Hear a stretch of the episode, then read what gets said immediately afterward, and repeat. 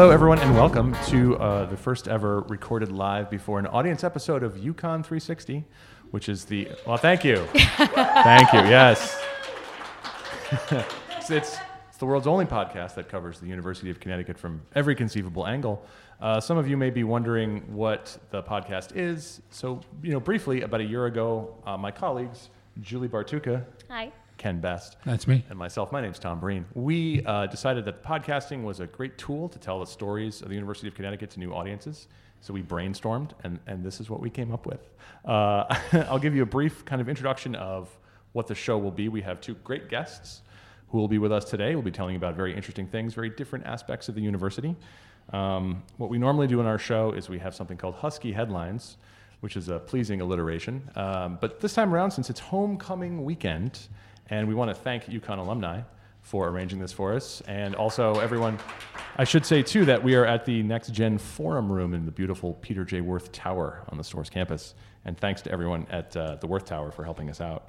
Um, so what we'll be doing is we'll be talking about some headlines from years past, uh, homecoming headlines, if you will. We'll uh, introduce and interview our guests, and then we'll finish up talking a bit about some UConn history. Without further ado, why don't we get started? Why don't we start talking about some uh, of our homecoming headlines? What we did is we went back and looked at past editions of the student newspaper, going back to the 1890s, uh, when it was called The Lookout, from the month of October, because it's now October 26th as we're recording this. And we found some interesting headlines to maybe highlight ways in which the university has changed and ways in which it's remained the same. Julie, why don't you get us started? Alrighty. So uh, in October 1896, the Storrs Agricultural College Lookout was a monthly publication. And it wasn't really so much a newspaper as a diary.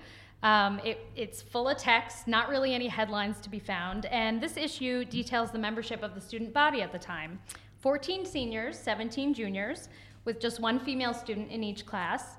18 sophomores and 22 freshmen. The lower classes had five and eight females, respectively. The writer of that story said that the current students had the highest moral standards of any in the school's history.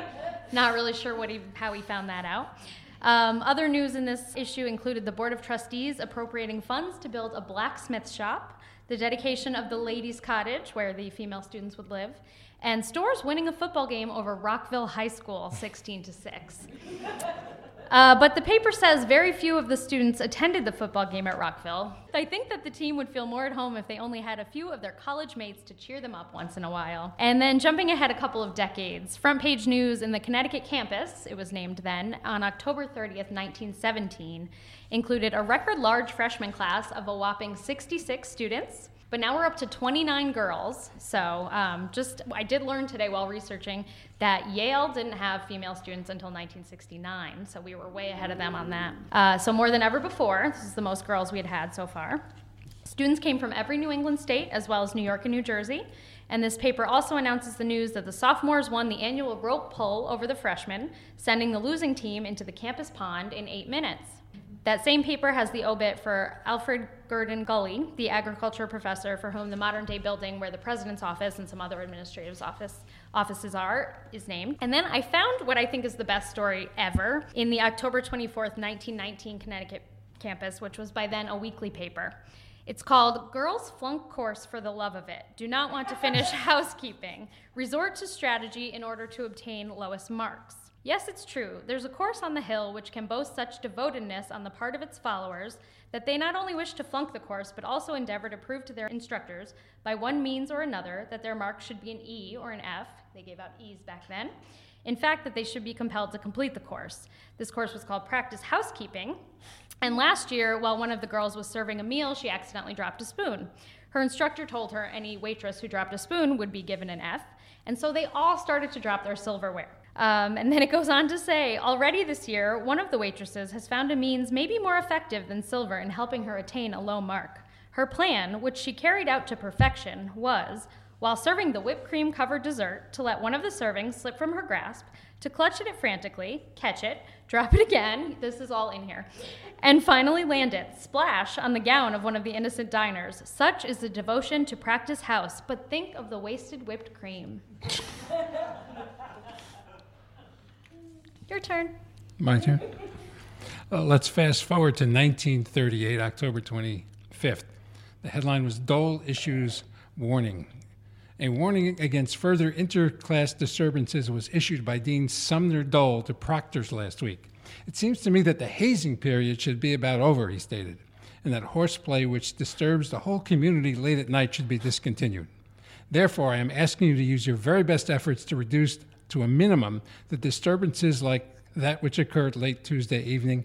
There's no explanation what he was talking about, but uh, we can let our imaginations run wild. on that one. and then let's jump forward a little bit more, closer to this part of the century. Private phone installation underway in residence halls. For those of you who remember when there were phones in the residence halls. The installation of private telephones in the rooms of students desiring them is underway. So far, one phone has been installed on a trial basis. This installation will be inspected by representatives from the phone company and the university, and if it meets the specifications satisfactorily, other phones will be installed in a similar fashion. So far, 20 applications for telephones have been received. Wow. Uh, so, uh, jumping ahead to October 25th, 1968, uh, Julie alluded to this earlier. The headline in the paper was there's no byline, which was pretty common back then. The, he- the headline was Yale recruiting UConn co-eds, and the story started this way: The Bulldogs of Yale are coming to UConn on the trail for mates this week. That's problematic. That's problematic. I wouldn't say that anymore. Uh, the Eli's will be here to recruit UConn women for an experiment in co-education to be held at Yale the week of November 4th. So, uh, as Julie mentioned, Yale was actually an all-male school at this time, and they came to Shippee Hall and interviewed uh, women at UConn. They ultimately chose 40 women to come and attend class at Yale for one week and live in Yale dorm rooms that had been vacated by male students, um, which is fascinating to me. And uh, Did we say here what the results of the experiment were? Did they Well, come to ultimately- Yale conclusions? had students. Yale went students co-ed, so I think that UConn women made a, a big impression in New Haven. And now, finally, uh, our last uh, uh, headline from the past was October 26, 1977, so 41 years ago today. And the headline was UConn seeking alternative to sneeze guards. Uh, missing sneeze guards in the alumni quadrangle dormitories, which are required by state law, have not been purchased because the university is looking for cheaper alternatives, according to the head of food services. So sadly, the story did not explain how or why the sneeze guards went missing. Uh, It's a mystery. it's a mystery. I don't know what people would do with sneeze guards. Actually, I, just, I don't want to know what people would do with sneeze guards. um, so that's UConn in the past. Some uh, similarities, some differences. Uh, but now, why don't we get into the part of our program where we meet some of our special guests? Julie, you're going to introduce our first guest. Tell us all about this person. I will. I'll tell you a little bit about this person. I'm going to let her tell you more. But um, we are going to welcome Margaret Rubega, who is an ornithology professor in the Department of Ecology and Evolutionary Biology here at UConn and Connecticut State ornithologist.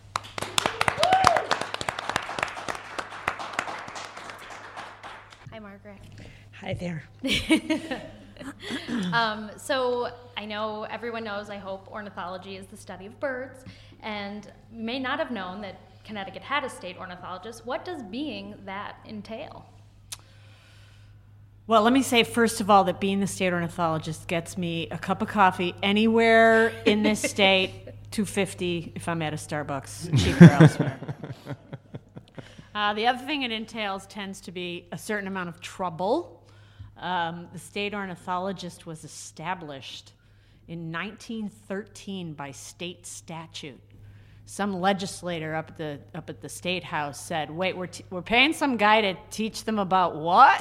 and they decided they better wring some more value out of the out of the the professor getting paid to teach ornithology classes. So the state statute, which is still on the books, says the Connecticut's the the professor who teaches ornithology at what was then the the state agricultural college shall serve without additional pay. That part's kind of critical. Um, as the state ornithologist and advise the state legislature on matters of importance to the state concerning birds. And you do that. You still do that. I do that. The the the sort of remit of the state ornithologist has broadened quite a lot since 1913 when they would haul the state ornithologist up there and say, "What about hawks taking chickens? Should we be letting people shoot them?" When They were interested in whether or not um, birds were important for controlling agricultural pests, right? We had a very agricultural based economy at the time, and that's not true anymore. Um, I tend to have um, interaction with state legislators when somebody wants to change a statute or do something that's a little controversial.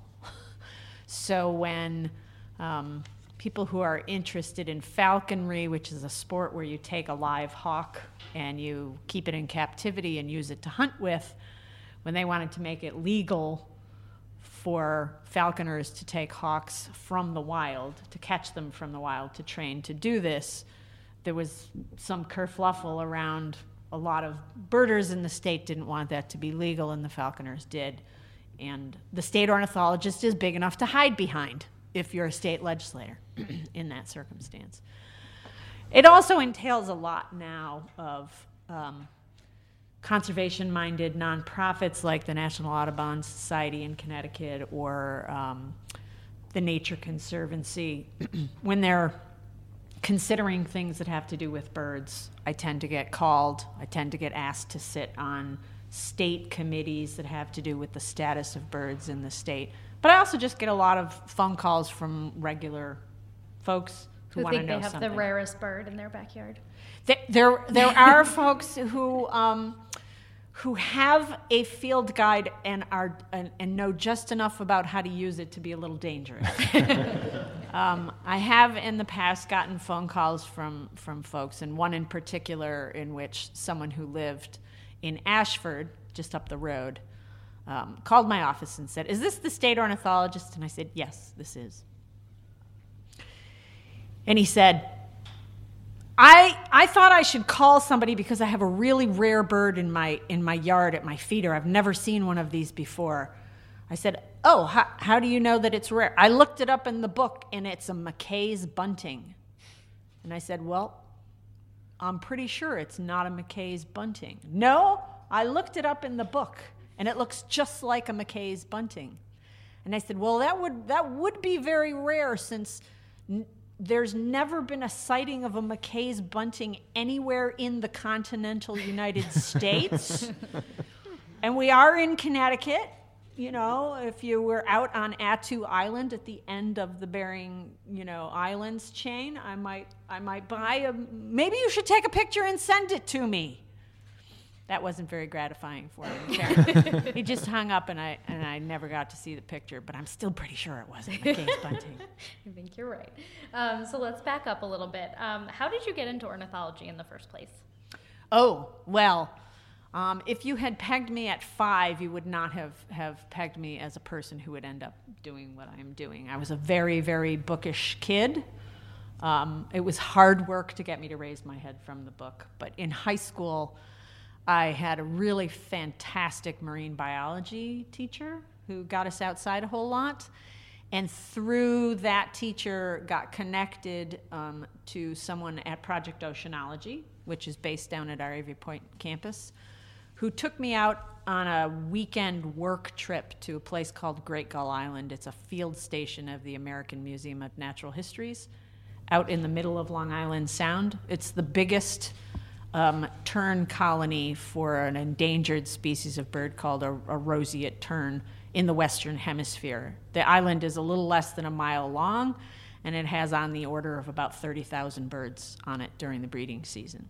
So you get off the boat, and you're immediately surrounded by clouds of these birds who are all screaming and uh, yelling because you're close to their nests and they're pooping on you and swooping at your head and trying to hit you. And I got off on the dock and looked up and thought, oh, hell yeah! and that was it. That was it. a week on, on Great Gull Island was all it took. Wow. And now you've been at the university 20 years. How did you end up here?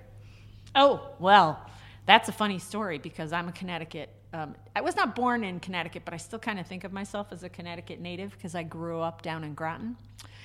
And uh, I did my graduate work out on the West Coast, and I did my postdoctoral work in Reno, Nevada. And if you're an academic, by the time you get to the stage where you're competitive for a professor's job, you're going to end up moving wherever there is a job. They're not laying around on the ground like unfound pennies, you know, jobs as a professor. And so you're prepared to move anywhere. And a job at UConn opened up for someone who could teach an ornithology class. And I thought, well, yeah, figure the odds, but can't hurt to apply. So I applied. And I got an interview. And I thought, wow, I'm, um, I, This is going to make mom way too excited because there's no way I'm going to get this job, but she'll be happy I got the free trip home. so I came out and I did the interview, um, which was fantastic because the department I'm in, the Department of Ecology and Evolutionary Biology, just seemed to be full of all these people who were so excited about what they did and were intellectually so exciting to be around. And they all, and this was the strange part, seemed to be very, very nice. and to really like one another. And I thought, well, that does it. I'm definitely not getting getting this job now. And then they offered it to me. Very glad you're here. Um, My mother was ecstatic. Shifting gears a little bit, you mentioned you had a teacher um, who got you kind of looking up out of your book, and something that you do is make sure students look up. And you also use technology to do this, which is kind of almost counterintuitive because you use Twitter, which is kind of people are known for you know staring down at their phones. And talk about how you use that in your classes. Well, the Twitter assignment, to be fair to the students, I'll, I'll just have to say I did not expect it to work as well as it has. I really conceived of this assignment as a way to use their phones against them. um, right after Twitter launched, you know, all of us who teach, where everybody's wringing their hands about how obsessed people are with their phones and how they don't really look around at the world anymore. Twitter launches, it's something that you can do on a mobile app from your phone. And I thought, well, can't hurt to try. So I ginned up this assignment in which students have the assignment outside of class. So many times a semester, they are supposed to post to Twitter where they are, what they're seeing in the bird life around them, and somehow connect that to course content. And then they have to attach this hashtag, hashtag bird class, all one word, to the, to the, um, to the tweet. And, I just wanted to use the phone to prompt them to kind of look around and see that there were birds. And, and more than that, to see that, contrary to your Discovery Channel sort of sense of the world, all this really fantastic stuff that we're seeing um, in class is not just happening in Borneo and these exotic places. It's, it's right out there on the sidewalk, right here. Yeah. So, um, on that note, what kind of birds can we see in this season right around this area? Give us some bird watching tips. Bird watching tips. Okay, my fall migration is on, so get out there and take advantage. Um, at the moment, I would say that the big thing that is going on, especially locally, if you're on campus this weekend, sparrows, sparrow sized birds are pouring through right now. All the sparrows are on the move, headed, headed south. So there's a lot of white crowned sparrows around, there's a lot of white throated sparrows around, song sparrows, fox sparrows. Um, at the moment, someone in um, um, nearby, I've forgotten the name of the town, just momentarily has um, evening grosbeaks in her yard. That is a little rare. Uh, they're really fantastic birds. They're not um, totally unheard of, but they're not super common. Um, certainly, any day of the week here on campus, you can see um, vultures and red tailed hawks. Uh, people have been seeing in the area bald eagles. Um, bald eagles have really made a spectacular comeback in the state. So when I was a student, you really had to work to see bald eagles. It's not like that now. Very cool. Well, I want to tell everybody if you're interested in uh, Margaret's work and her humor and her Twitter and all of that, um, check out UConn Magazine's Fall 2017 issue for a fantastic story. Um, it's at magazine.uconn.edu. And thank you very much, Margaret. You're welcome. Thank you.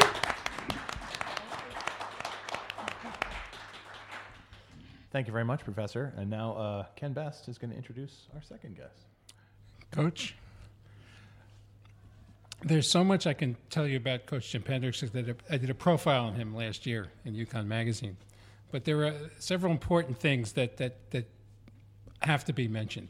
Uh, first, there's been a coach named Jim Penders in the dugout on a baseball field in Connecticut since 1946, uh, when uh, Jim W. Penders started coaching at his alma mater at Stratford High School, where he led the team for 38 years. His son, Jim E. Penders, coached for 43 years at East Catholic in Manchester, and both are Hall of Famers, and they both have baseball fields named after him. Jim F. Penders is our guest. He's uh, the grandson and son of these uh, coaches, and he's now in his 15th year here at UConn coaching. But he's been part of the program for 26 of the last 28 years as a student athlete, an assistant coach, and now as the head coach. And um, most importantly, when we talk about baseball, uh, you want to get to the major leagues. Uh, four former Huskies right now are in Major League Baseball out of the 43 who have been signed while Jim's been coaching. Uh, Nick Ahmed is with the Diamondbacks. Scott Oberg is with the Colorado Rockies. George Springer of the Astros, last year's MVP in the World Series, uh, who was playing up until last week. And now a guy named Matt Barnes, who's tonight in Los Angeles uh, preparing for Game 3 of the World Series uh, with his team that lives north of here. So, Coach, welcome. Thanks, Ken. Appreciate it. Great to be here. Uh, it's obviously baseball season, the best time of the year for the World Series, and I know you've been watching uh, your guys. We have, yeah, and we had one, we had a fifth. Not to correct you, we had a fifth. I want to give him credit. John Andreoli broke in this year Okay. and finished the season with the Baltimore Orioles. So five Huskies were up at some point during the year this this past season, and it's been incredibly gratifying to watch them flourish, and, and especially to see Matt uh, Barnes and George Springer and Scott Oberg all in the postseason. Um, and Matt now in the World Series. We're guaranteed, you know, we were guaranteed to have uh, a Husky in the World Series when George and Matt both faced off. Two roommates, uh, two longtime friends, and uh, teammates from even before they came to us. They played for the same uh, travel baseball program, and uh, both great people. I call them kids; they'll always be kids to me, but uh, they're adults. George got married last year in uh, Newport Beach, California. I was privileged to be there, and Matt's going to get married this January down in Bonita Springs, Florida. So they also provide nice little vacation spots for their wedding. So good excuse to get away. Uh, the legacy in your family and in the history of UConn, uh, I know, is important to you. Uh, it's something that you talk about, and we were talking earlier about the, the history of, of what goes on here. Uh, how do you try to convey that to your players? Because players these days are in the moment a lot, and uh, getting them to understand what it means to put on that uniform that says Connecticut on the front. Yeah, we, we talk about it a lot, but we, we, we try to model, you know, we have mottos, M O T T O S, but we try to model uh, what's important to us every day. And, and, and um, as, as a teacher, I think that that's one aspect that can make you very effective. We'll, we'll speak about Charles and Augusta Storrs and, you know, the gift of $5,000 and a few buildings and 1881 and the origins of the university and how it's, it really is, we, we, we can't venture far as, as much as we've grown, uh, I think we still have to remain true to their vision, and that's in order to do that. If, if you want to make better farmers, they want to make better farmers. Um, you got to get up earlier than everybody else. You, get, you can't be afraid to get your hands dirty. You have to do what's necessary for growth. Um, you have to cultivate and uh, and take great care and attention to detail. So we try to do those things on a daily basis. But we uh, we do we we remind the guys that that's that's who we are. That's who we are. It's about hard work, and that's what's going to separate us from our competition. Along with that, one of the things that was very evident in talking with your players uh, when I was working on the story, and which Geno Auriemma, our Hall of Fame uh, women's basketball coach, mentioned that uh, he thinks you're the probably the best coach that we've got on this campus, given the challenges of. Were you Coach- sharing a bottle of wine? No, no, no, no. he, he, said, he sent that automatically. Uh, Or a couple? that that that you know, you're, you're coaching in a cold weather climate, and it's not easy to have the success that our teams have had when they can't play all year round like some of the warm weather teams that we compete against in our conference right now. Uh, it's very kind of Coach Auriemma. I almost uh, fainted when I read those lines of his, and uh, he's by far the best coach on this on this uh, campus, and uh, one of the best coaches in the world. Uh, he's proven that time and time again. But yeah, we, we've done well with, with the, where we're at right now. You know, the conference to us, and I know there's some sports on campus that uh, would argue that the, the conference has hurt their performance. In our case, it's actually, you know, our sport is, is dominated by Southern and Western teams and Western programs, Southern programs. We've had, uh, with the, with the new conference alignment, uh, you know, we're the only team. Well, Cincinnati and, and us are the only two that are north of the Mason-Dixon line, and and um, you know they're pretty far south too if you look at a map. But we we're benefited by the fact that we're playing in stadiums on the road that seat 7,000 and 6,000, and and they fill them up at Tulane and East Carolina and Houston uh, Memphis, South Florida, Central Florida. So it's really benefited us in being able not necessarily to recruit those areas, but to go up against them. If we finish in the top half of our league, we're playing for championships at the national level now, whereas in the old conference that wasn't the case. So uh, we certainly don't aim to finish in the top half. That'll get you fired here. Um, you know, we don't spend what we spend in athletics to come in second place. It's the idea is to win championships. So uh, we aim to win championships, but if we miss, we're in a, a conference now that uh, we still get a second chance to compete for a national championship if we don't come in first. The year that we hosted the NCAA tournament in uh, Norwich was very significant uh, in letting people know what was going on here. Uh, how did it change your thinking a little bit about how you were approaching the program? Because uh, I do remember that post-game press conference when you started talking about uh, the Storrs brothers and what it meant uh, and the legacy that these these kids have to remember when they're on the field. Well, I, I think it kind of comes to me naturally in that you mentioned the two Jim Penders that have fields named after them in the state. Um, neither of them are named for the coach at the University of Connecticut, nor should they be. I'm trying to not screw it up every day. You know, trying not to screw up the, the last name, trying not trying to uh, to enhance everything that we're doing on the field and we had a great season in 2010, and we've had some great seasons since. But um, I never want to diminish what happened before us. You know, we have five College World Series appearances, and I haven't been to Omaha yet with my team. So we still have a long way to go. Um, and I don't know if I've changed that much, to be honest with you. I think it's all about recruiting good people from good families. You have to be really strong students. That may have changed. That certainly changed in the last 10, 15 years. They have to be uh, much better students than they were 10 and 15 years ago. Uh, but uh, we want to get the best of the best, and, and, the idea is to keep the best Connecticut player in Connecticut.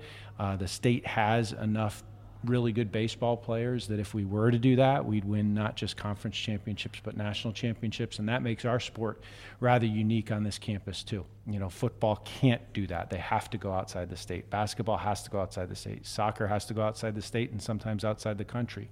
Uh, we can, if we were to keep the absolute best here, we can win a national championship. Uh, there are plans underway right now to uh, help that along with the new facility. Uh, it's something I know you've been working on for a while. Uh, can you tell us where we are right now? Yeah, my first meeting on the stadium was in November of 2003. Uh, Doug Elliott, um, now of the Hartford, uh, alum, 1982 graduate, School of Business. Um, was at the Travelers at the time. We had a meeting in the top floor of the Travelers, which was beautiful and, and is gorgeous boardroom up there in the Nove- November of 03, and it's been a long and arduous process, but we we can smell home plate um, on the new in the new ballpark. We're breaking ground ceremonially this weekend. Uh, that may have been postponed with the rain that we're supposed to have, but we're going to have a shovel in the ground for real on the site in November. And um, I'm gonna I may uh, get a little emotional seeing that, but I, I I, I know I'm going to be emotional when we actually get to coach and compete in that facility because it will. It'll get us closer. Um, it's going to put us on a par. Uh, it's going to be a gorgeous facility um, when it's completed and put us on a par with our peers in the conference. Uh, just uh, and also in the state. I mean, we don't have. We I say all the time we have the seventh best Division One facility in Connecticut. Um, we have the second best. Uh, we have the fourth best among state universities. Central Connecticut, Eastern Connecticut, and Southern have superior facilities to our game day facility, and we have the second best in town because Eastern's is actually in Mansfield. So we have the second best college facility in town. So we need to we we've needed to do something for a long time. The need was identified. Um, Susan Herbst and, and David Benedict have done an unbelievable job in, in spearheading this project. Uh, Doug Elliott, who I mentioned before, has been incredible. Doug and Sheila have been so supportive. So uh, it's going to happen. It's finally going to happen. Uh, we were talking earlier about a new uh, wrinkle in the program uh, that hopefully will get going, uh, I guess, in the spring with uh, the baseball reminiscence program that uh, Professor Michael Ago down at the Stamford campus has been talking about for a number of years. He's been working on a program in Greenwich. There's only a couple of others in the United States, and uh, your kids are going to be involved uh, sometime soon with that. And you're partially to blame. the article that you, or the piece that you wrote in UConn today, really grabbed my attention. I guess a year and a half ago now. I happened to be reading that on my couch um, at home, and uh, just sent an email to uh, Dr. Ego uh, that evening, and uh, we kind of took it from there. And that we, we hadn't met actually until this week, but we had been in touch, and I offered our guys, our team, uh, up, and, and we like to do a lot of community service and, and social social service around campus. Um, we need to get outside our comfort zones. We we tend in, in athletics, unfortunately, to stay in our own bubble, and that's not healthy. Um, you know, he, our, our guys can learn a lot more from the music major on their floor in their in the residence hall than they can from the shortstop that they may share a room with. So we need to get outside more and um, outside that bubble, and this is one way in which we can do do so. Our kids are young men are great with with kids who are playing baseball or seven and eight years old, but I think it would be fantastic to get them around some seniors um, who love baseball, and uh, and Michael's doing some amazing work um, in trying to recapture some memories with, with baseball as a common theme. Our players also don't really appreciate the history of the game, so I think it could be a, a real nice marriage. Um, and if, Larry Gramling, who's a f- great friend and supporter, uh, recently retired, he's got some spare time on his hands from the School of Business, so he's also going to help uh, Dr. Ego, and we can't wait to get started. Of the many stories that, that your players and uh, coaches told me, uh, one, one of the ones that is constant was the uh, the championship uh, that you wanted to win uh, in Florida when you were named coach of the year. I Oh. guess you want to you want to repeat that for us? Uh, I've used it a couple times. I've used it twice. The, you have to wait at least four or five years in between Okay. performances when they when you get a new crop of players. But I uh, my first coach of the year I think was 06 or 07. I think 06, 2006, my third or fourth year, and. Um, I was voted coach of the year by my peers, and I was honored to be coach of the year. But we were getting ready to compete for our conference championship, and I brought the team down for an impromptu pep talk um, at the end of the banquet, in which we were. I was awarded that, and was moved that the players all stood up and gave me a nice hand. I took the plaque that they gave me uh, and gave them a little pep talk down near the Gulf of Mexico, and had a few choice words and threw the thing into the Gulf of Mexico and said, "I don't. I want the trophy that they're giving out on Sunday, not at the banquet on Tuesday night." And the only mistake I made was I should have waited to find a body of water right before the first pitch because they were ready to go that night, and uh, they weren't ex- as ready to go the next day. We did win the next game, but we lost two after that and uh, had an early exit from the tournament. So live and learn. Next time you got to do it closer to the first pitch. Um, what are we looking at this uh, this spring with the team? Uh, I know every year is a different year, and uh, you, you lose some guys to graduation, and uh, then you have to bring new players in. And, and baseball is is one of those sports where you have to take time. Yeah, we're undefeated right now, which is a good sign. We haven't played any games yet, but uh, we're undefeated. We we um, we have a good group. I really like the character, um, and every coach believes they're going to have good chemistry um, before a travel list is posted, before cuts are made, final cuts are made, before uh, a lineup is made out. so we just hope to maintain. They have a really nice con- connectivity right now. We had a good season last year. We lost in uh, the regional final to the University of Washington, who went on to uh, the other Huskies, went on to uh, the College World Series. But a good cast of characters led by Mason Feole, our left handed pitcher who was on Team USA, the collegiate national team this summer, didn't give up an earned run at the highest level, represented us against Japan and Cuba, and did a fantastic job. So um, we have him back. Jake Wallace is a bullpen um, arm that we, we're going to rely on a lot and our starting shortstop's back. We did lose some some pitching and, and our starting catcher to the draft, uh, but uh, I'm excited. I'm optimistic. I always I always am this time of year, and uh, looking forward to getting started. We're nowhere near ready. Um, and I think if you ask any coach, you know they're not going to be ready this early in the season. But uh, we have some time left, and and, and uh, the right attitude, and hopefully with the right attitude, concentration, and effort, anything's possible. And I know you have to meet with a recruit uh, sometime Yeah. this afternoon, so we're going to yeah. wrap it up and say thanks for stopping by. We appreciate it. I appreciate you having me. Thanks, Thanks. a lot, Ken.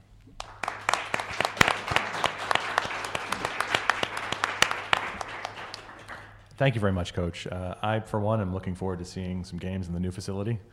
Um, uh, all right, so that, that, that just about uh, wraps things up. We're going to uh, talk a little bit about history, uh, the history corner, we call it. Um, We call and- it Tom's History Corner. He's being modest. We're still waiting for the new name.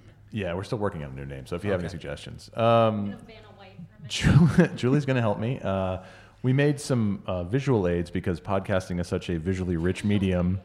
Uh, now we'll post these pictures uh, on the UConn today, um, I think, if Elizabeth lets us. Uh, and what we did is we found some old photos of previous homecomings because we kind of wanted to talk about the ways that homecoming has changed. And this first photo, I'll describe it for our listeners. It's uh, a group of people in colonial garb, and they're in a band, a parade, they're marching. Does anyone know where they are on campus? That's an easy one. So they're in a place called yeah, Coach.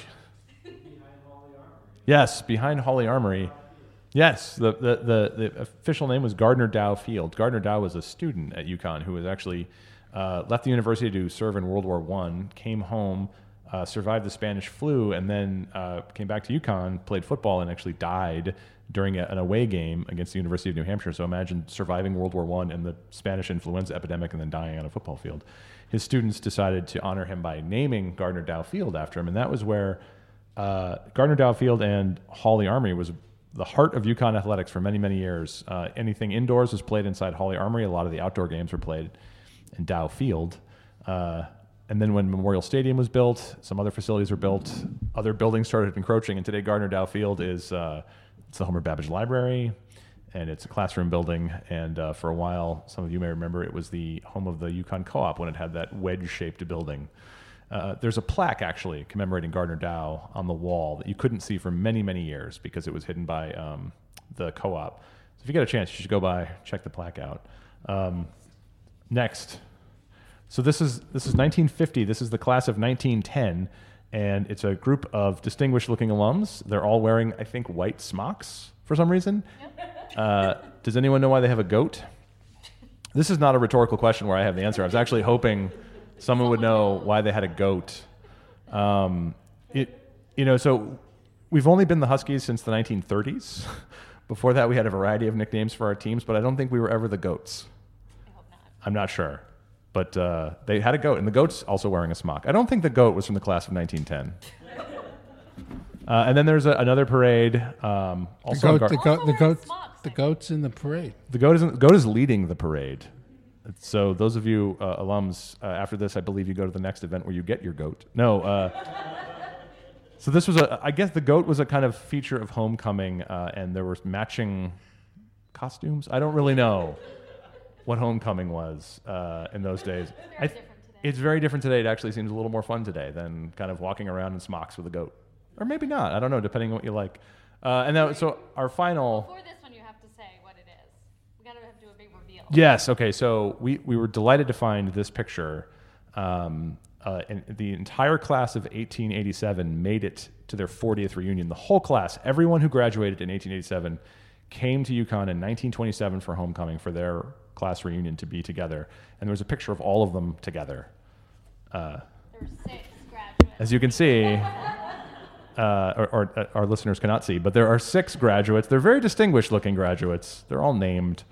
Um, but we wanted to end on this because uh, I think that really sums up people's connection to UConn very well. That you know the university was a very different place in 1887, uh, and it was a very different place in 1927 and in 1967 and 1987.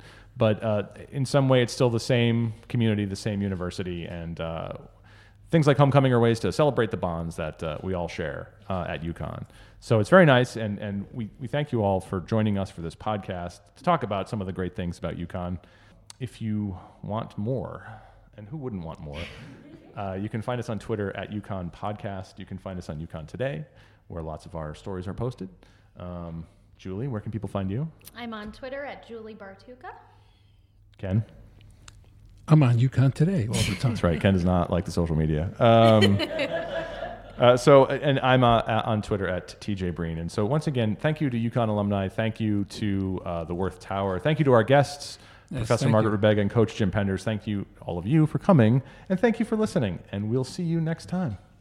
Thank you.